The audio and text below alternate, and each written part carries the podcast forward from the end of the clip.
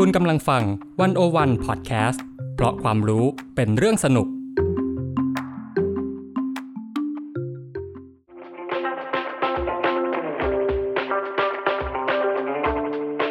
อาเซียนบอมีไกด์ออกจากอาเซียนมุมเดิมๆ เข้าถึงอาเซียนมุมใหม่ๆ สนุกลึกและลับ แบบที่ไกด์สำนักไหนก็ไม่เคยพาไป กับเบนวงพันธ์อมรินเทวา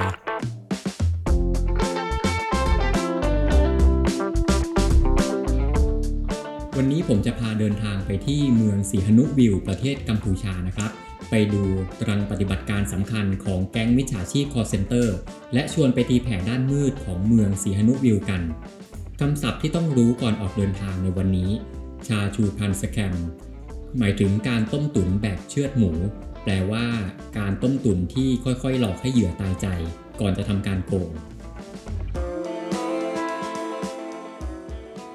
วัสดีครับ วันนี้เรากลับมาเดินทางทั่วอาเซียนกันต่อในอาเซียนบ่มีไกด์นะครับ ตอนที่แล้วเนี่ยผมได้เกริ่นไว้อยู่เรื่องหนึ่งว่า เราจะมีรายการซีซั่นพิเศษขึ้นมานะครับ รายการนั้นเนี่ยก็คืออาเซียนบอมีไกด์ X กริดเลิศนะครับ เราจะ collab กับอาจารย์กฤษฎ์เลิศสัมพันธารักษ์นะครับท่านเป็นอาจารย์ด้านเศรษฐศาสตร์เนี่ย ก็จะมาพูดคุยในเรื่องอาเซียนกันในแง่มุมทางเศรษฐกิจนะครับ ชื่อรายการเต็มๆนะฮะอาเซียนบอกมีไกด์ X กริดเลิศ Journey to ASEAN Econ นะครับ ซึ่งก็ได้พึ่งออกไปแล้วตอนแรก ก็ชวนให้ติดตามกันนะครับ ติดตามตอนใหม่กันได้ในทุกวันพฤหัสบดีเวลา 7 นาฬิกาทุกสัปดาห์เลยนะครับ มีให้ชมกันจุใจเลย แต่ตอนนี้เรากลับมาที่เวอร์ชัน original ของเราก่อนนะครับ วันนี้เราจะคุยเรื่องอะไรกันดี ก็เป็นนึกถึงเรื่องนี้นะฮะคือตอนนี้คนไทยหลายคนที่ใช้โทรศัพท์มือถือเนี่ยผมเชื่อว่ากำลังประสบปัญหาเดียวกันอยู่ คือวันดีคืนดีนะคะ ก็จะมีเบอร์แปลกๆ โทรเข้ามาใช่ไหมครับ เบอร์ที่โทรเข้ามาเนี่ยพอเรารับสายปุ๊บ ก็จะได้ยินประโยคเหมือนเป็นประโยคจาก call center นะครับ เป็นประโยคจากระบบอัตโนมัติเนี่ยก็จะพูดประมาณว่า คุณมีพัสดุค้างที่ยังไม่ได้รับ หรือก็จะมีประโยคประมาณว่า คุณมีใบสั่งจราจรที่ยังค้างชำระ หรือว่าเบอร์คุณกำลังจะถูกระงับภายใน 2 ชั่วโมงนะครับ ถ้าอยากฟังรายละเอียดกดเลข9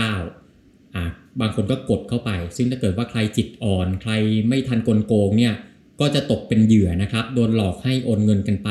มีคนสูญเงินกันไปแล้วมากมายนะครับ บางคนเสียไปเป็นแสน บางคนเสียไปเป็นล้านก็มี แล้วก็นอกจากเรื่องของ call center แล้วเนี่ย มันก็เป็นรูปแบบหนึ่งนะฮะ แต่ว่าก็ยังมีกลโกงอีกหลายรูปแบบที่เราเห็นกันได้ในทุกวันนี้ อย่างเช่นอะไรอะอย่างเช่นง่ายๆ ก็จะเป็นรูปแบบอย่าง SMS นะครับ วันดีคืนดีเราเล่นมือถืออยู่ มี SMS ส่งเข้ามาบอกให้คลิกลิงก์นู่นนี่ เราก็เผลอคลิกไปนะครับ เผลอคลิกไป เผลอๆโดนดูดข้อมูล เผลอๆก็โดนหลอกให้ไปเข้าสู่ระบบนู่นระบบนี่นะครับ โดนดูดเงินโดนอะไรไป หรืออีกรูปแบบหนึ่งที่เจอเยอะๆ ก็อย่างโรแมนต์แกมนะครับ คืออะไร ก็คือเป็นการต้มตุ๋นที่เขาเรียกว่าเหมือนหลอกให้รักแล้วจากไป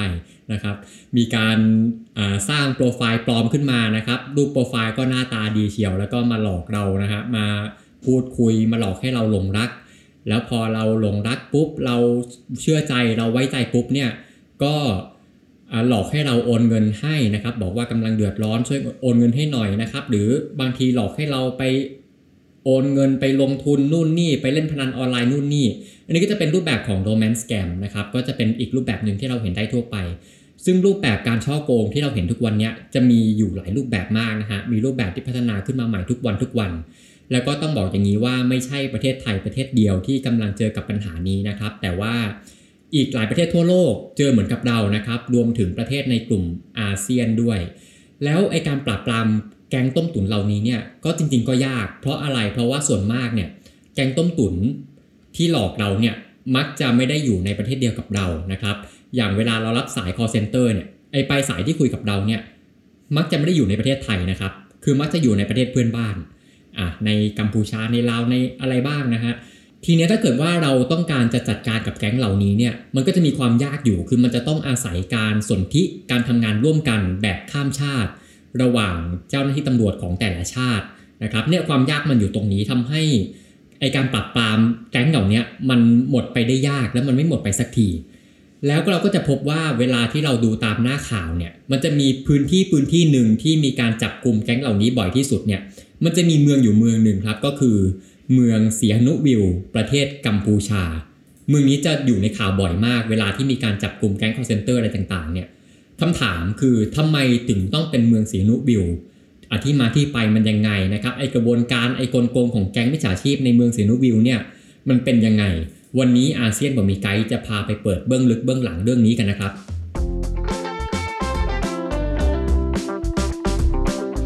เรื่องของการต้มตุ๋นออนไลน์เนี่ยมันเป็นปัญหาใหญ่มากจริงๆนะฮะของอาเซียน ถ้าจะให้เล่าว่ามันมีเคสไหนบ้างเนี่ยให้ผมเล่าในรายการผมเล่าไม่หมดนะครับมันมีหลายเคสมาก ก็อยากให้ไปลองดูตามหน้าข่าวนะครับ ลองไปเสิร์ชข่าวของไม่ว่าจะเป็นในไทย และก็ในต่างประเทศในมาเลเซียในสิงคโปร์เนี่ยก็จะมีอยู่เยอะนะฮะลองไปหาเคสดูกันได้ว่ามันเรื่องราวประมาณไหนบ้าง อันนี้ผมมาเล่าภาพรวมแล้วกันว่าไอการต้มตุ๋นออนไลน์เนี่ยเป็นปัญหาใหญ่ขนาดไหนในอาเซียนนะครับ มีบริษัทบริษัทหนึ่งที่เขาทำงานในด้าน AI และ Big Data เนี่ยชื่อว่าบริษัท Advanced.ai นะครับเขาเคยเปิดเผยผลสำรวจขึ้นมาเกี่ยวกับเรื่องของการต้มตุ๋นออนไลน์ในเอเชียตะวันออกเฉียงใต้เนี่ยตัวเลขน่าตกใจนะฮะเขาพบว่าประชากรในภูมิภาคนี้ถึง 1 ใน 3 เคยมีประสบการณ์ของการถูกช่อโกงทางออนไลน์ 1 ใน 3 เนี่ยคิดเป็นกี่คน ประชากรทั้ง อาเซียนทั้งเอเชียตะวันออกเฉียงใต้เนี่ยประมาณ 700 กว่าล้านคน ถ้า 1 ใน 3เนี่ยก็ตกประมาณ 200 กว่าล้านคน ซึ่งถือว่าเยอะมากนะครับ ถามว่าเฮ้ยทำไม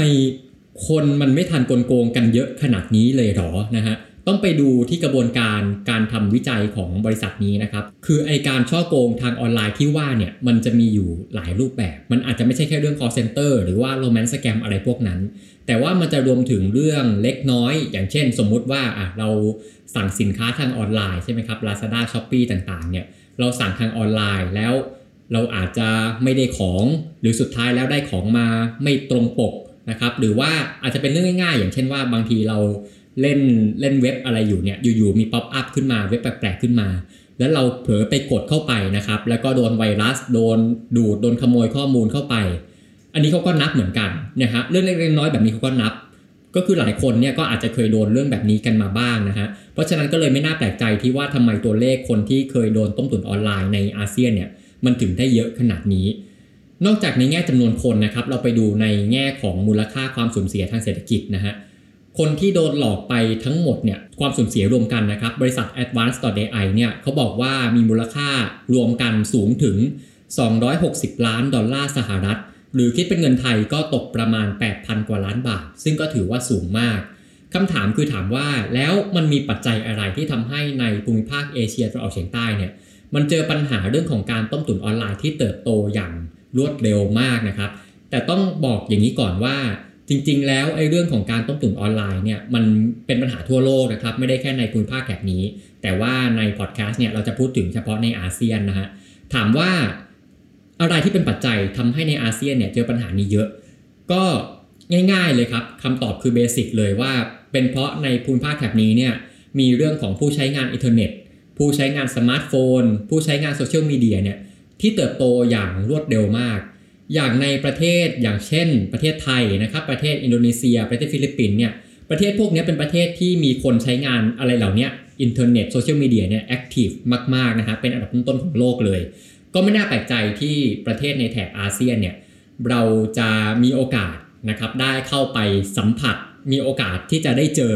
กับการต้มตุ๋นทางออนไลน์เยอะมาก เพราะว่าเรา active ทางออนไลน์กันเยอะมากจริง ๆ แล้วทาง Advanced.ai เนี่ยก็ยังชี้ไปอีก ปัจจัยหนึ่งนะครับเขาบอกว่าตัวนี้เป็นตัวเร่งเลยที่ทำให้เกิดการต้มตุ๋นออนไลน์ที่มันเติบโตเร็วขึ้น นั่นก็คือวิกฤตโควิด -19 ครับถามว่ามันเกี่ยวยังไง คือวิกฤตโควิด -19 เนี่ยเราโดนล็อกดาวน์ใช่ไหมครับ คือเมื่อก่อนเนี่ยเราอาจจะกินข้าวนอกบ้าน เราอาจจะออกไปช้อปปิ้งออกไปซื้อของตามห้างสรรพสินค้า แต่ว่าพอมันมีโควิดปุ๊บมันล็อกดาวน์ปุ๊บเนี่ยหลายคนก็จำเป็นที่จะต้องเข้าสู่โลกของอินเทอร์เน็ต เราก็จะต้องเริ่มเปลี่ยนพฤติกรรมใช่ไหมครับ มาซื้อของออนไลน์ มาสั่งอาหาร Delivery นะครับ หรือว่าบางคนเนี่ยอาจจะเป็นเชิงของการพยายามหากิจกรรมทำฆ่าเวลาอาจก็ต้องหันมาพึ่งอินเทอร์เน็ตอีกอะอย่างเช่นว่าการดูหนังออนไลน์ หรือว่าการเล่นเกมออนไลน์ เพราะฉะนั้นเนี่ยเรื่องของโควิด -19 เนี่ยมันทำให้คนเข้าสู่โลกของอินเทอร์เน็ตมากขึ้น เข้าสู่โลกออนไลน์มากขึ้นพอเป็นอย่างนั้นปุ๊บเนี่ยมันก็เลยทำให้คนมีโอกาสได้เจอกับแก๊งต้มตุ๋นออนไลน์เนี่ยได้ง่ายขึ้น แล้วก็หลายรูปแบบมากขึ้นนะครับ อันนี้เป็นผลทางหนึ่งของโควิด -19 อะในทางหนึ่งเนี่ยโควิด -19 ใช่ไหมมันทำให้เรามีโอกาสได้สัมผัสการตบถุนออนไลน์มากขึ้น แต่มันยังส่งผลในอีกทางหนึ่งเหมือนกันนะครับ ในอีกทางหนึ่งเนี่ยโควิด -19 นะครับมันยังทำให้คนหลั่งไหลเข้าไปทำงานให้กับแก๊งมิจฉาชีพมากขึ้นเออนี่น่าสนใจนะครับถามว่ามันยังไง ในช่วงโควิดเนี่ยหลายคนก็จะเจอปัญหาทางเศรษฐกิจใช่ไหมครับ บางคนตกงาน บางคนก็ สูญเสียเงินนะครับ บางคนก็เรียกว่าอะไรไม่สามารถที่จะทำงานหาเงินได้ คนอยู่ในภาวะสิ้นหวังทางเศรษฐกิจ ทีนี้ระหว่างที่เรารู้สึกว่าหมดหวังท้อแท้นะครับ เราหาเงินไม่ได้เราหางานทำไม่ได้อยู่เนี่ยวันดีคืนดีก็จะมีคนบางคนเนี่ยเดินเข้ามาหาเรานะครับ เข้ามาในชีวิตเราแล้วก็บอกว่า เรามีงานเสนอให้คุณทำนะ งานเนี้ยเป็นงานที่รายได้ดีด้วยนะครับกี่หมื่นกี่หมื่นว่าไปรายได้สูงมาก แล้วก็ไม่ใช่แค่รายได้ดีนะครับ สวัสดิการก็ดีนะฮะเรามีอาหารให้คุณกินฟรีทุกมื้อนะครับ เรามีที่พักให้คุณอยู่ฟรี ซึ่งงานที่จะให้คุณไปทำเนี่ยก็จะเป็นงานประเภทงานออนไลน์ ให้คุณไปตอบแชทให้คุณไปนั่งคุยกับลูกค้าเป็น call center คือพอคนได้ยินการออฟเฟอร์งานแบบนี้เนี่ยก็จะรู้สึกสนใจ ระหว่างที่เขาหางานทำไม่ได้ ระหว่างที่เขาขัดสนเงินอยู่เนี่ย อยู่ๆมีงานนี้มาเสนอให้เขาเออเป็นงานที่รายได้ดี เป็นงานที่สวัสดิการดี เขารู้สึกว่ามันล่อตาล่อใจสิเหลือเกินนะครับ ก็ตอบตกลงไป ทีนี้นอกเหนือจากนั้นเนี่ยโดยส่วนมากแล้วงานที่คนพวกนี้ชวนไปทำเนี่ยมันก็จะไม่ใช่งานที่อยู่ในประเทศไทยสักเท่าไหร่นะครับ ส่วนมากก็จะเป็นงานในประเทศเพื่อนบ้าน ซึ่งจุดหมายปลายทางยอดนิยมที่เขาถูกชวนไปทำงานเนี่ย โดยส่วนมากก็จะเป็นประเทศกัมพูชา ก็มีหลายเมืองนะครับ ไม่ว่าจะเป็นกรุงพนมเปญบ้าง อาจจะเป็นเมืองปอยเปตบ้าง แต่ว่าที่เราจะพบไปบ่อยเนี่ยก็คือเมืองสีหนุบิลซึ่งเดี๋ยวผมจะมาเล่าอีกทีหนึ่งว่าทำไมถึงเป็นเมืองสีหนุบิลนี้นะฮะแล้วก็นอกจากที่ว่าบางทีจะเป็นรูปแบบของการที่มีคนมาชักชวน เราแบบตัวต่อตัวเนี่ยก็จะมีอีกแบบหนึ่งที่ว่าบางทีเหยื่อเนี่ยเขาไปเห็นโฆษณาทางออนไลน์ เป็นเห็นโฆษณา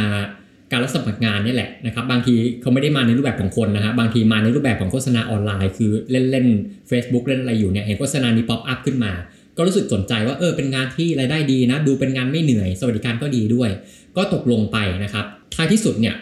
ก็นายหน้านะครับก็พาคนพวกเนี้ยที่ต้องการไปทำงานเนี่ยเดินทางข้ามประเทศไป แต่มันก็จะแปลกๆอยู่อย่างหนึ่งว่า เวลาที่เขาพาเดินทางข้ามประเทศเนี่ยคือปกติต้องเล่าอย่างนี้ว่าเวลาที่เราจะไปทำงานเมืองนอกใช่ไหมครับ มันจะต้องวุ่นวายใช่ไหมคือ เราจะต้องพิสูจน์เอกสารนู่นนี่ เราต้องทำวีซ่าใช่ไหมครับมันไม่ได้เข้าไปง่ายๆแต่ว่าวิธีการที่นายหน้าเขาพาคนกลุ่มนี้ที่อยากไปทำงานเข้าไปเนี่ยมันเป็นการพาเข้าทางช่องทางธรรมชาติ มันไม่ใช่การเข้าทางช่องทางปกตินะครับตรงนี้ก็จะเริ่มแปลกๆแล้ว อะแต่ว่าคนเนาะคนก็ขัดสนเงินนะฮะก็ก็อยากหาโอกาสที่ดีอยากหางานที่ดีอะก็โอเคก็ตามเขาไปก็เขาพาไปไหนก็ไปนะครับอะก็พารัดเลาะข้ามพรมแดนเดินตะลุยป่าอะไรข้ามไปมา จนในที่สุดเนี่ยก็ถึงจุดหมายก็จะเป็นอาคารทึบๆนะฮะก็บางทีก็จะเป็นห้องตามโรงแรมบ้างอะไรบ้างพอถึงที่หมายปุ๊บเนี่ยเหยื่อเนี่ยก็จะเริ่มรู้ตัวแล้วว่ามันไม่ใช่สิ่งที่พวกเขาคิดกันแหละ มันไม่ใช่แล้วนะฮะพอไปถึงปุ๊บแต่ละคนเนี่ย ก็จะโดนกักขังไว้ในห้องเล็กๆ อันนี้จากคำบอกเล่าของเหยื่อนะครับ โดยทั่วไปเนี่ยจะเล่าประมาณนี้ จะถูกกักขังไว้ แต่ละคนก็จะโดนยึดสิ่งของต่างๆ โดนยึดพาสปอร์ต โดนยึดโทรศัพท์ แล้วหลังจากนั้นเนี่ยทุกคนก็จะถูกสอนเรื่องกระบวนการโกงต่างๆ อาจจะถูกสั่งให้ทำนู่นทำนี่และสมมติเป็นแก๊ง call center ใช่ไหมครับ ก็จะมีคู่มือให้ว่าวิธีการที่คุณจะเข้าไปหลอกเหยื่อคุณทำยังไง มีคู่มือให้เลยนะครับบทสนทนาเนี่ยเริ่มต้นยังไง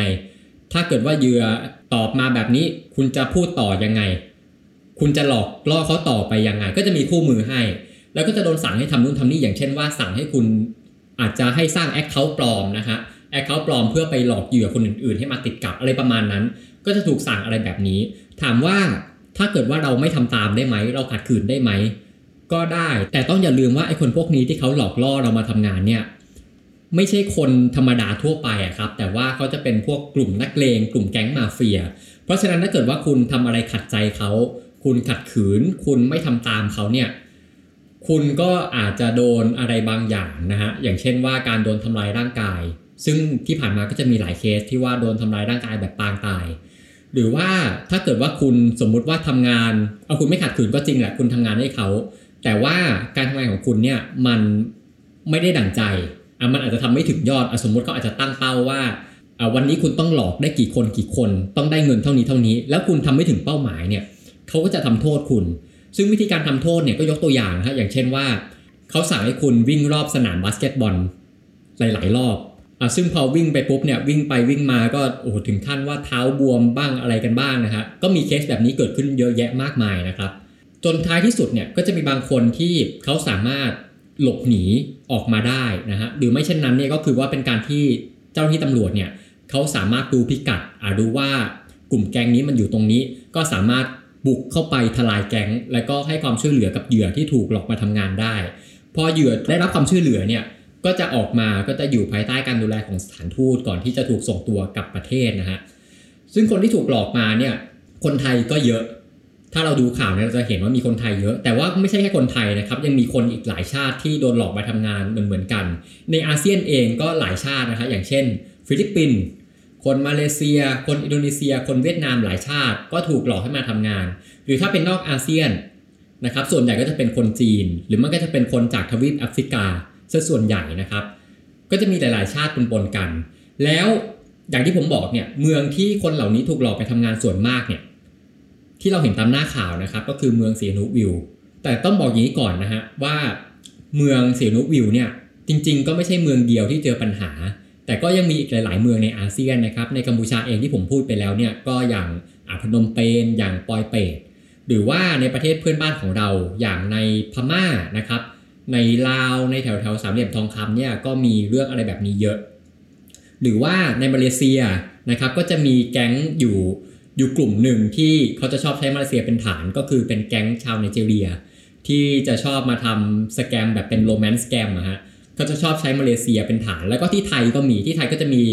การเป็นฐานของโรแมนต์สแกมชาวไนจีเรียอยู่นะฮะแต่ว่าสำหรับพอดแคสต์ตอนเนี้ยเราจะขอโฟกัสไปที่เมืองเสีฮนุวิวนะครับถามว่าทำไมถึงเป็นเมืองเสียนุวิวจะต้องเล่าไปถึงที่มาที่ไปของเมืองนี้ให้ฟังก่อน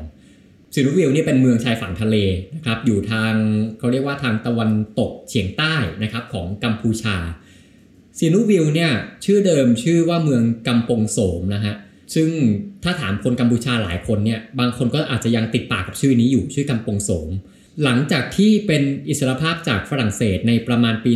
1954 เนี่ยเมืองกำปงโสมก็ได้ชื่อใหม่นะครับว่าเป็นชื่อเมืองสีนุวิวซึ่งชื่อของสีนุวิวเนี่ยก็เป็นการตั้งชื่อ ตามชื่อของพระเจ้านรดมสีหนุนะครับซึ่งเป็นกษัตริย์ของกัมพูชาในตอนนั้น แล้วหลังจากที่เป็นเอกราชจากฝรั่งเศสเนี่ยสีนุวิวก็ได้ถูกยกให้เป็นเมืองท่าสำคัญของประเทศกัมพูชานะครับ ช่วงนั้นก็จะมีการลงทุนเข้าไปสร้างท่าเรือน้ำลึกอะไรต่างๆ มีการสร้างโครงสร้างพื้นฐานอะไรต่างๆ มากมาย แล้วก็พร้อมๆกันเนี่ยนอกจากจะเป็นเมืองท่าสำคัญแล้วเนี่ย คือสินุวิวเนี่ยเป็นเมืองชายฝั่งทะเล แล้วก็เป็นเมืองที่ว่ามีชายหาดที่ค่อนข้างสวยงามนะฮะมีความสงบเหมาะกับการท่องเที่ยว เหมาะกับการตากอากาศสินุวิวเนี่ยก็เลยเป็นเมืองท่องเที่ยวที่สำคัญของกัมพูชาด้วยนะครับ คือชาวต่างชาติจะชอบไปเที่ยว ชอบไปแบ็คแพคกันชอบไปพักผ่อนหย่อนใจกันเนี่ยครับก็คือเป็นทั้งเมืองท่าที่มีความสำคัญทางเศรษฐกิจ แล้วก็เป็นเมืองท่องเที่ยวด้วย จนต่อมาเนี่ยในช่วงประมาณต้นศตวรรษที่ 11นะครับประมาณปี 2000 กว่ากว่า2010 กว่ากว่าเนี่ยมันก็เกิดการเปลี่ยนแปลงครั้งสำคัญกับเสียนุวิว ก็คือว่าเป็นช่วงที่รัฐบาลกัมพูชา ภายใต้การนำของสมเด็จฮุนเซนเนี่ยเขามีแนวคิดที่จะดึงดูดการลงทุนจากต่างชาติ ในช่วงเวลานั้นก็จะเกิดการก่อตั้งเขตเศรษฐกิจพิเศษอยู่หลาย ๆ แห่งในกัมพูชานะครับ ซึ่งหนึ่งในนั้นเนี่ยก็คือเขตเศรษฐกิจพิเศษเสียนุวิว พอมีการตั้งเขตเศรษฐกิจพิเศษสีนูวิวขึ้นมาเนี่ยมันก็จะมีเรื่องของการผ่อนปลนอำนวยความสะดวกในการลงทุน ให้คนเข้ามาลงทุนมากขึ้นนะครับ ก็จะมีการยกเว้นข้อจำกัดต่างๆ อย่างเช่น ข้อจำกัดเรื่องของภาษีเนี่ยครับก็ตั้งแต่จุดนั้นเนี่ยก็เลยทำให้มีนักลงทุนหลั่งไหล เข้ามาสู่เซียนุวิวแล้วไล่เลี่ยกันอีกเนี่ย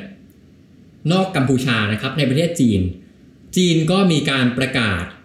แนวคิดแนวคิดหนึ่งขึ้นมา นั่นก็คือแนวคิดของ Belt and Road นะฮะสายแถบสายเส้นทางเนี่ยคือ Belt and Road ก็คือเป็นนโยบายที่จีนเข้าไปลงทุนโครงสร้างพื้นฐานนะฮะเป็นการพยายามไปเชื่อมโยงตลาดการค้าระหว่างประเทศ แล้วจีนเนี่ยก็มองว่าประเทศกัมพูชา โดยเฉพาะเมืองสีนุวิวเนี่ย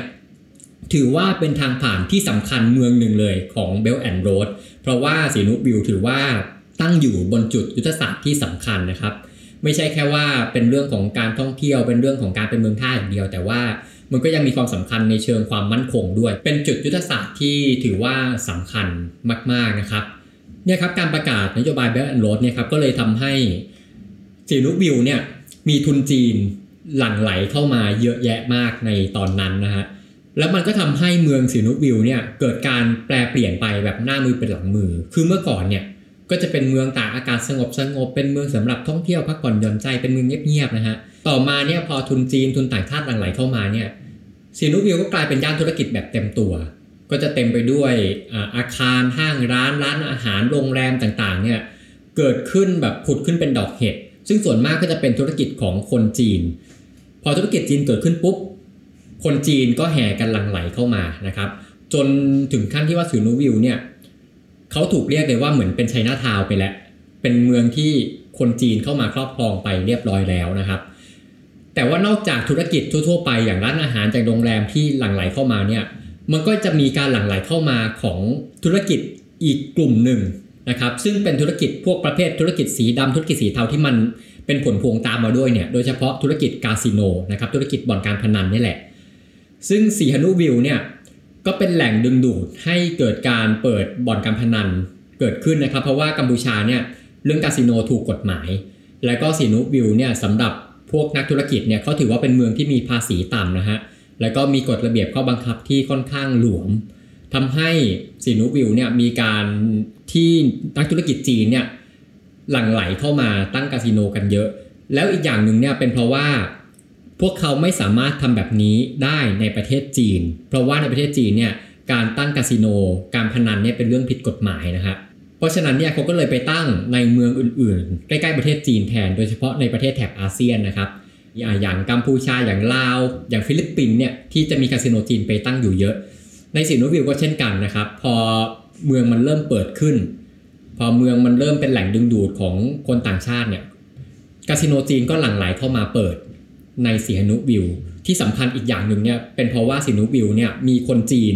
อยู่เยอะนะครับ ซึ่งคนจีนเนี่ยก็ถือว่าเป็นลูกค้ากลุ่มเป้าหมายของคาสิโนพวกนี้ ไม่ใช่ว่าคนกัมพูชาเป็นกลุ่มเป้าหมายแต่อย่างใด เพราะว่าต้องเข้าใจอย่างนี้ว่าในกัมพูชาเนี่ยคาสิโนถูกกฎหมายก็จริง แต่ว่าเขาห้ามไม่ให้คนกัมพูชาเข้าไปเล่นในคาสิโนนะครับไม่ได้อะเขาจะไปดึงดูดลูกค้าคนต่างชาตินี่แหละแล้วเมืองนี้คือคนจีนเยอะอยู่แล้ว เพราะฉะนั้นเนี่ยก็ถือว่าเป็นแหล่งชั้นดีเลยที่จะดึงดูดลูกค้าชาวจีนได้คาสิโนนี่ก็เกิดขึ้นผุดขึ้นเป็นดอกเห็ดนะครับไม่แพ้โรงแรมไม่แพ้ร้านอาหารเนี่ยจนกระทั่งว่าสีนุวิวเนี่ยถึงขั้นถูกขนานนามว่าเป็นเหมือนมาเก๊าแห่งเอเชียตะวันออกเฉียงใต้ หรือบางคนก็อาจจะบอกว่าเป็นเหมือนลาสเวกัสแห่งเอเชียตะวันออกเฉียงใต้นะครับพอคาสิโนเกิดขึ้นเยอะปุ๊บเนี่ยมันก็ยิ่งดึงดูดให้นักลงทุนจีนเนี่ย หลั่งไหลเข้ามาอีกในเมืองสินูบิลนะครับคือพวกเขาเนี่ยก็ต้องการเข้ามาแสวงโชคในคาสิโน นอกเหนือจากจะเข้ามาลงทุนในโครงสร้างพื้นฐาน เข้ามาลงทุนในธุรกิจต่างๆเนี่ยเขายังเข้ามาแสวงโชคด้วยนะครับในบ่อนการพนัน แต่ว่าไอการเฟื่องฟูของคาสิโนเนี่ยคือในทางหนึ่งโอเคว่ามันนำเงินหลั่งไหลเข้ามาให้ซินูวิลก็จริง แต่ว่ามันก็เหรียญมีสองด้านนะครับอีกด้านหนึ่งเนี่ย มันทำให้สินุวิวมีปัญหาเรื่องของอาชญากรรมที่พุ่งสูงมากนะครับ ก็จะมีเรื่องอมีการทวงหนี้นะครับ มีการซ้อมมีการทำร้ายกัน คนท้องถิ่นก็จะไม่ค่อยพอใจเท่าไหร่กับพัฒนาการของเมืองที่ไปรูปแบบนี้อะคาสิโนก็สร้างปัญหา แต่ทีนี้มันจะมีอีกอย่างหนึ่งที่มันสร้างปัญหาเหมือนกันนะฮะเป็นคาสิโนอีกรูปแบบหนึ่ง นั่นก็คือเป็นคาสิโนออนไลน์อ่าที่มันสร้างปัญหาเหมือนกันนะครับ คือการเกิดขึ้นของคาสิโนออนไลน์เนี่ยก็เกิดขึ้นมาควบคู่กับคาสิโนที่ ที่เป็นอาคารเป็นตึกทั่วไปนี่แหละ แต่เขาทำเป็นออนไลน์ขึ้นมาเพื่อที่ว่าเออเขาทำให้คนสามารถเล่นได้ โดยที่อาจจะไม่จำเป็นต้องถึงขั้นบินข้ามประเทศมาเล่น และกลุ่มเป้าหมายหลักของคาสิโนออนไลน์เนี่ยส่วนมากก็จะเป็นคนจีนนี่แหละ คือก็ทำให้คนจีนสามารถเล่นพนันออนไลน์ได้สะดวกไม่ต้องบินมานะครับ แล้วคาสิโนออนไลน์ต้องบอกอย่างนี้ว่าเนี่ยแหละมันคือจุดเริ่มต้นของการต้มตุ๋นออนไลน์ นะครับที่เราเห็นว่ามันแพร่หลายในปัจจุบันเนี่ยส่วนมากมันจะเริ่มต้นมาจากจุดนี้แหละนะครับ จะต้องเล่าย้อนไปนะครับว่าคาสิโนออนไลน์เนี่ยมันไม่ใช่แค่พนันออนไลน์ทั่วไปไม่ใช่แค่การเข้าไปเล่นเกมทั่วไป แต่ว่ามันมักจะมีการแฝงด้วยเรื่องของการต้มตุ๋นหลอกลวงนะฮะคือมันจะมีการหลอกอยู่ 2 แบบ คือแบบแรกเนี่ยในกลุ่มแรกเนี่ยคนที่ถูกหลอกก็จะเป็นลูกค้านั่นแหละ เดี๋ยวเราถูกหลอกยังไงเดี๋ยวจะมาเล่าต่อนะฮะแต่ก็จะมีอีกแบบหนึ่งก็คือจะถูกหลอก จะมีคนที่ถูกหลอกให้เข้าไปทำงานให้ ซึ่งส่วนมากเนี่ยคือด้วยความที่ว่ากลุ่มเป้าหมายกลุ่มลูกค้าของเขาเนี่ยจะเป็นคนจีนใช่ไหมครับเพราะฉะนั้นเนี่ยคนที่ถูกหลอกก็ไปทำงานให้กับคาสิโนออนไลน์เนี่ยส่วนมากก็จะเป็นคนจีนเหมือนกันนะครับก็คล้ายๆที่ผมเล่าเรื่องแก๊ง call center นั่นแหละนะฮะว่าบางทีคนจีนที่อยู่บนแผ่นดินใหญ่เนี่ยก็จะถูก offer เรื่องเงินเดือนเรื่องสวัสดิการต่างๆเนี่ยก็รู้สึกว่ามันล่อตาล่อใจ ก็โอเค ยินดีที่จะไปทำงานให้นะครับตอนแรกก็จะไม่รู้หรอกว่าไปทำงานคาสิโนออนไลน์ ก็จะถูกหลอกว่าเป็นเป็นการทำงานตอบแชทลูกค้าบ้างนะครับ เป็นการ call center อะไรบ้างนะฮะพอตกปากรับคำปุ๊บเนี่ยก็จะถูกนำพาให้ลักลอบข้ามพรมแดนมา ซึ่งเป็นคนจีนเนี่ยก็จะถูก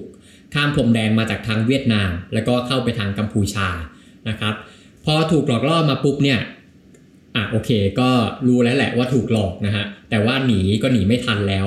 พอถูกหลอกมาปุ๊บทำอะไรนะครับ คนที่ถูกหลอกมาเนี่ยก็จะถูกสั่งนะครับให้ให้สร้างบัญชีปลอมนะฮะแล้วก็จะมีคู่มือให้อย่างที่ผมเล่าอะเนาะมีคู่มือให้ว่าต้องทำอย่างงู้นอย่างนี้ต้องคุยอย่างงู้นอย่างนี้คุยกับเหยื่ออย่างงู้นอย่างนี้วิธีการล่อลวงเหยื่อเป็นยังไงนะครับคือเหยื่อเนี่ยเหยื่อที่ถูกหลอกมาทำงานเนี่ยส่วนมากจะถูกสั่งให้สร้างแอคเคาท์ปลอมขึ้นมาอะเป็นหน้าตาปลอมเป็นชื่อปลอมขึ้นมา ซึ่งส่วนมากก็จะใช้เป็นเป็นใบหน้าที่ดู ดูหน้าตาดีเนาะดูหล่อดูสวยนะครับ เพื่ออะไรเพื่อที่ว่าจะเป็นการใช้เสน่ห์เนี่ยในการล่อลวงเหยื่ออะพยายามเข้าไปคุยอาจจะเป็นทางโซเชียลบ้าง หรือจะเป็นทางแอปหาคู่บ้างอะไรบ้างนะฮะก็เข้าไปคุยกับเหยื่อ จนกระทั่งถึงจุดหนึ่งเนี่ยเหยื่อก็หลงรักนะฮะหลงรักแล้วก็ไว้วางใจอะพอไว้วางใจปุ๊บเนี่ยคุยกันไปคุยกันมาจนเริ่มสนิทแล้วคนที่ทำแอคเคาท์ปลอมเนี่ยคนที่ถูกหลอกให้าไปทำงานเนี่ยก็จะเริ่มชวนเหยื่อแหละ เริ่มชวนเหยื่อให้คุณเรามาเล่นเกมพนันออนไลน์แบบนี้กันไหมนะครับ หรือเราไปลงทุนออนไลน์กันไหมอะอะเรามาเล่นเกมกันดีกว่านะฮะก็อะให้กดเข้ามาในเว็บพนันออนไลน์เว็บนี้ ซึ่งโอเคพอถูกหลอกเข้ามาปุ๊บเนี่ยตอนแรกก็จะกล้ากลัวๆนะฮะแต่ว่าคือเกมพนันออนไลน์เนี่ยพวกคาสิโนออนไลน์เนี่ยคือแน่นอนอะว่าไอ้ระบบการเล่นเกมของเขาเนี่ยมันจะไม่ได้ตรงไปตรงมาใช่ไหมครับ มันจะมีการแฮ็กมีการโกงระบบของมันอยู่อะตอนแรกเนี่ยพยายามให้เหยื่อตายใจก่อนพยายามให้เหยื่อชนะก่อน ทีนี้พอเหยื่อเริ่มชนะบ่อยๆปุ๊บชนะบ่อยๆปุ๊บเนี่ยเหยื่อก็จะรู้สึกว่าเขาเริ่มกล้าเล่นมากขึ้นอ่าเริ่มกล้าเล่น เริ่มกล้าวางเงินมากขึ้นแล้วนะฮะจนถึงจุดหนึ่งเนี่ยอะเขากล้ามากขึ้นแล้ว สุดท้ายเนี่ยไอ้ระบบของเกมเนี่ยก็จะเริ่มโกงเขาแล้วนะครับ ก็จะมีการแฮกระบบที่ทำให้เหยื่อแพ้บ่อยๆนะครับจนกระทั่งในที่สุดเนี่ยก็จะเสียเงินไปเสียเงินไป อันนี้ก็จะเป็นรูปแบบหนึ่งหรืออีกรูปแบบหนึ่งเนี่ยเหยื่อใส่เลขบัญชีเข้ามาในเว็บไซต์นะครับ หรือว่า ใส่เงินเข้ามาใน wallet ของเว็บไซต์เนี่ยถึงจุดหนึ่งพอเริ่มใส่เข้ามาเยอะๆปุ๊บก็จะมีการเข้าไปแฮ็กระบบอ่ามีการเข้าไปแฮ็กบัญชี เข้าไปขโมยเงินของเหยื่อออกมานะฮะหรือว่าโอเคเหยื่อโอนเงินเข้าไปปุ๊บเนี่ยแฮ็กระบบทำให้เหยื่อถอนเงินไม่ได้อะไรประมาณนี้ก็จะมีคนวิธีการหลอกอยู่ประมาณนี้ แล้วหลังจากที่เหยื่อถูกหลอกเอาเงินไปเสร็จเรียบร้อยปุ๊บเนี่ยคนที่มาตกอะเขาเรียกว่าคนที่มาใช้เสน่ห์หวานล้อมเนี่ย ก็จะจากไปก็จะตีจากไปเราแค่รักแล้วจากไปนะครับซึ่งการต้มตุ๋นลักษณะนี้เนี่ยมันก็จะเป็นการผสมผสานเนาะกับเรื่องของโรแมนต์สแกมซึ่งเขาจะเรียกการต้มตุ๋นแบบนี้ที่เป็นการผสมโรแมนต์สแกมกับการต้มตุ๋นที่เป็นการหลอกเอาเงินเนี่ยเขาจะมีชื่อเรียกภาษาจีนอยู่ว่าเป็นชาชูพันสแกมนะฮะแปลเป็นไทยก็คือเป็นการต้มตุ๋นแบบฆ่าหมูเออทำไมต้องฆ่าหมูเนาะเขาเปรียบว่าเหยื่อที่ถูกหลอกเนี่ยเป็นเหมือนกับหมูนะครับก็คืออะแรก ๆ เราเลี้ยงก่อน เราหลอกให้ตาใจก่อนนะฮะจนสุดท้ายเนี่ยเราถึงจะพาหมูตัวนี้ไปเชือด ก็คือเป็นการหลอกเอาเงินนี่แหละเขาก็เลยเปรียบเทียบว่าเป็นการต้มตุ๋นแบบฆ่าหมู ซึ่งกลวิธีนี้ไม่ได้ใช้กับแค่เรื่องของการพนันออนไลน์เท่านั้นนะครับ ทุกวันนี้ยังมีในรูปแบบอื่นอย่างเช่นว่าอาจเป็นการลวงนะครับโรแมนต์สแกมหลอกให้รักก่อน แล้วก็หลอกให้ไปลงทุนในเงินคริปโต อะไรประมาณนี้ ไม่ใช่มีแค่เรื่องพนันออนไลน์อย่างเดียว นะครับการช่อโกงที่มีฐานเป็นเมืองสีนูวิลเนี่ยก็ดำเนินด้วยมาจนกระทั่งถึงจุดหนึ่งนะครับในปี 2019 เนี่ยมันเกิดจุดพลิกผันสำคัญขึ้นมาอย่างหนึ่งก็คืออยู่ๆเนี่ยรัฐบาลกัมพูชา ก็ประกาศว่าการพนันออนไลน์ทุกชนิดทุกรูปแบบเนี่ยผิดกฎหมายนะครับทำไม่ได้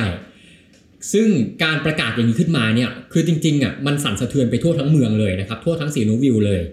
ซึ่งเขาเชื่อว่าไอการที่อยู่ๆรัฐบาลกัมพูชาประกาศสิ่งนี้ขึ้นมาเนี่ยมันเป็นเพราะแรงกดดันมาจากรัฐบาลจีน เพราะว่ารัฐบาลจีนเนี่ยคือเห็นแล้วว่าไอการเฟื่องฟูของสิ่งเหล่านี้เนี่ยมันเริ่มเป็นปัญหาของประเทศเขาแล้ว เพราะว่ามีคนจีนจำนวนไม่น้อยที่ว่าถูกมอมเมา ที่ถูกหลอกลวงไปถูกเชิดเงินไปกันมหาศาลเนี่ยรัฐบาลจีนเห็นว่าเป็นปัญหาก็เลยมากดดันกับทางกัมพูชา นะครับรัฐบาลจีนเห็นว่าเนี่ยไอไอฐานที่มาของมันเนี่ยมาจากเมืองซินุวิวของกัมพูชา ก็มากดดันเอากับรัฐบาลกัมพูชาให้จัดการเรื่องนี้ให้ได้ เพราะฉะนั้นเนี่ยรัฐบาลกัมพูชาก็เลยประกาศแบนเลยว่านับจากนี้ไปพนันออนไลน์ทุกอย่างเป็นเรื่องผิดกฎหมาย ทีนี้พอประกาศอย่างนี้ปุ๊บมันก็สร้างแรงสั่นสะเทือนนะครับ คือโดยส่วนมากเนี่ยในสีหนุวิลล์เนี่ยคาสิโนที่เราเห็นเป็นอาคารเป็นตึกอะไรหลายแห่งเนี่ย โดยส่วนมากก็จะทำคาสิโนออนไลน์คู่กันไปด้วย ทีเนี้ยพอคาสิโนออนไลน์มันหายไปปุ๊บเนี่ยมันเหมือนรายได้หลักมันขาดหายไปนะครับเพราะฉะนั้นเนี่ยมันเลยส่งผลเป็นลูกโซ่ที่ทำให้สุดท้ายแล้วเนี่ยคาสิโนหลายแห่งตัดสินใจปิดกิจการลงเอาโอเคทำไม่ได้ก็ไม่ทำและไม่ไม่ทำดีกว่าเสี่ยงเดี๋ยวโดนจับอีกนะฮะแล้วในช่วงนั้นเนี่ยก็จะมีการที่เจ้าหน้าที่ตำรวจของกัมพูชาก็มีการกวาดจับกวาดล้างเหมือนกัน เพราะฉะนั้นเนี่ยคาสิโนหลายแห่งก็จำต้องปิดตัวลงในช่วงนั้น แล้วต่อมาเนี่ยผลจากการปิด คาสิโนนะครับผลจากการแบนพนันออนไลน์เนี่ยมันก็ส่งผลต่อกันไปเป็นลูกโซ่เป็นลูกโซ่อะพอคาสิโนเริ่มปิดปุ๊บคนจีนที่แห่กันเข้ามาแสวงโชคเนี่ยรู้สึกว่าเออไม่เอาแล้วมันไม่สนุกแล้วนะฮะอยากเข้ามาเล่นเนี่ยก็ไม่ได้เล่นคาสิโนปิดไปแล้วไม่สนุกแล้วก็แห่กันออกไปจากสีนุวิวพอคนเริ่มไม่มาปุ๊บคนเริ่มแห่ไปปุ๊บเนี่ยมันก็ส่งผลเป็นลูกโซ่ไปอีกว่าธุรกิจจีนอย่าง ร้านอาหารอย่างโรงแรมที่ปกติแล้วใช้รองรับนักท่องเที่ยวจีน ใช้รองรับคนจีนที่เข้ามาเล่นคาสิโนเนี่ยไอ้พวกเนี้ยครับโรงแรมร้านอาหารต่างๆเนี่ยมันก็ต้องพากันปิดตัวลง คือมีหลายหลายเจ้าที่ว่ากำลังสร้างอยู่เลย ตึกกำลังก่อร่างสร้างรูปอยู่เลยครับสุดท้ายก็ต้องปล่อยทิ้งร้างไว้อย่างนั้น คือไม่สามารถเดินต่อได้แล้ว เพราะว่าไม่รู้จะเปิดไปทำไมนะครับเปิดไปคนจีนก็ไม่กลับมาแล้ว มันก็เลยเกิดปัญหาเนี่ยครับ คนจีนแห่ออกไป คนจีนแห่ออกไป จนกระทั่งว่าถึงจุดหนึ่งเนี่ยมันเป็นคล้ายๆ กับเป็นเมืองร้างเลยอย่างนั้นก็ว่าได้นะฮะแล้วหลายกลุ่มคาสิโนเนี่ยทั้งคาสิโนออนไลน์คาสิโนต่างๆเนี่ยสุดท้ายแล้วเนี่ยเขาก็ตัดสินใจย้ายฐานออกจากซีนุวิวไปอยู่ที่อื่นในอาเซียนนะครับอย่างเช่นที่หลักๆเลยก็คือในพม่า ซึ่งส่วนมากก็จะเป็นในพื้นที่ที่อยู่ในการดูแลของกองกำลังชนกลุ่มน้อยในพม่าต่างๆนะฮะตามพื้นที่ชายแดนต่างๆ หรือว่าในลาวนะครับในสามเหลี่ยมทองคำเนี่ยซึ่งส่วนมากก็จะเป็นพื้นที่ที่มีทุนจีนหลั่งไหลเข้าไปนะฮะโอเคเสียนุวิวทำไม่ได้แล้วไม่เป็นไรเขาไปประเทศอื่นก็ได้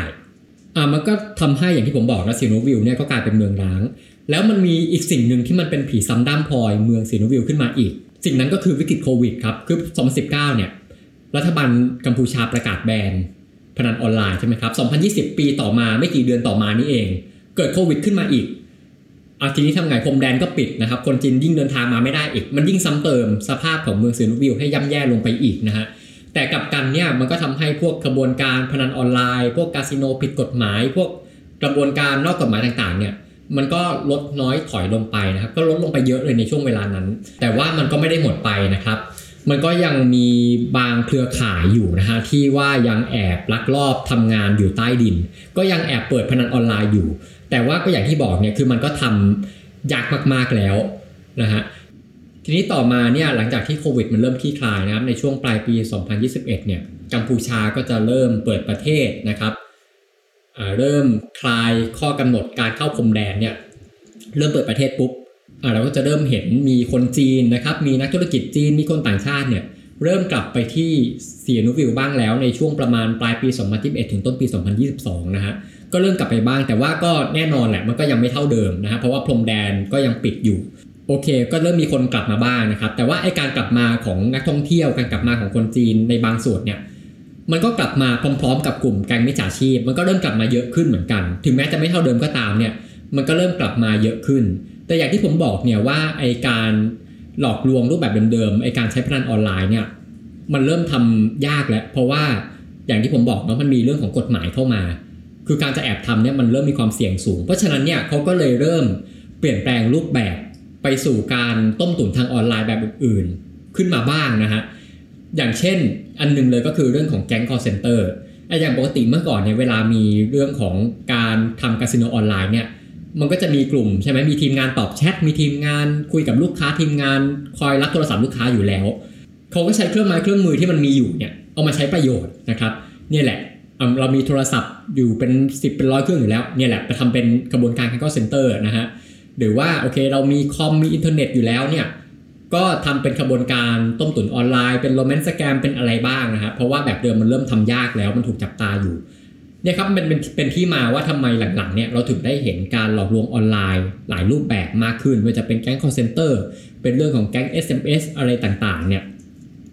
แล้วอีกอย่างหนึ่งที่มันเปลี่ยนแปลงไปในสีนูบิลนะครับก็คืออย่างที่ผมเล่าเนาะเมื่อก่อนเนี่ยการหลอกลวงคนมาทำงานให้กับแก๊ง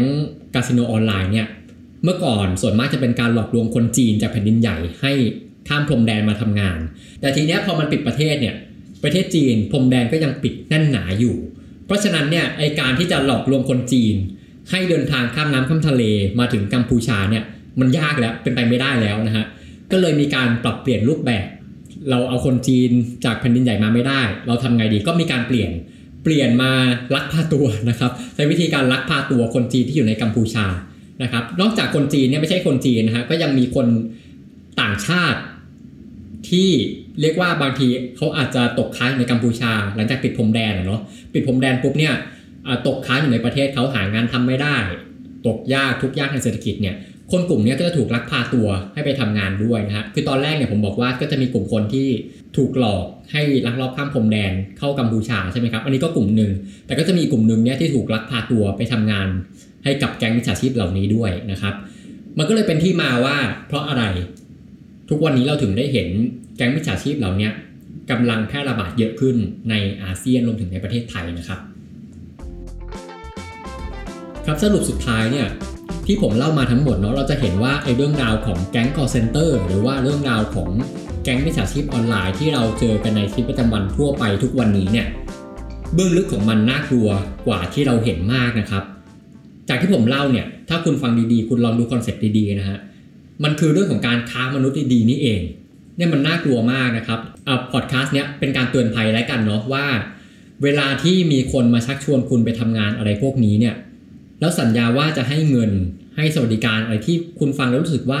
เอ้ยมันขนาดนี้เลยเหรอมันดีเกินจริงนะครับ แล้วยังต้องไปทำงานในต่างประเทศอีก แต่ว่าไม่ได้ไปดีๆอะคือต้องลักลอบข้ามพรมแดนไปอีก คือถ้าคุณได้รับคำชวนอะไรแบบเนี้ยคุณต้องสงสัยไว้ก่อนนะครับว่ามันไม่น่าจะใช่งานปกติ ก็อยากเตือนให้ระวังกันไว้นะครับ ทีนี้นอกจากเรื่องของการระวังโดนหลอกไปทำงานแล้วเนี่ย คุณยังต้องระวังการตกเป็นเหยื่อด้วยนะครับ อย่าลืมในเรื่องนี้สำคัญมากเหมือนกัน เพราะว่าที่ผ่านมาเนี่ยคนไทยหลายคนคนอาเซียนหลายคนก็ตกเป็นเหยื่อของมิจฉาชีพเหล่านี้นะครับ ถูกหลอกให้โอนเงินเสียเงินกันไปเป็นแสนเป็นล้าน ก็อยากจะฝากไว้นะครับว่าให้พยายามติดตามข่าวสารนะครับ ลองดูติดตามดูว่ากลวิธีของแก๊งมิจฉาชีพเหล่านี้เนี่ย พัฒนากันไปถึงไหนแล้วนะครับ เราจะต้องตามให้ทันเพื่อที่ว่าเราจะได้ไม่ถูกหลอกไม่ตกเป็นเหยื่อเหมือนคนอื่นๆนะครับ แล้ววันนี้การเดินทางตีแผ่ด้านมืดของเมือง เสียงนุวิวประเทศกัมพูชา และการสำรวจกระบวนการมิจฉาชีพข้ามชาติที่นั่นก็สิ้นสุดลงแล้วนะครับ แต่ก็ยังมีมุมมองของอาเซียนที่น่าสนใจอีกเยอะเลยครับ แล้วติดตามกันในอาเซียนบอกมีไกด์ตอนหน้านะครับ ว่าเราจะพาคุณไปที่ไหน วันนี้ผมเบนวงพันธ์อมรินเทวัน สวัสดีครับ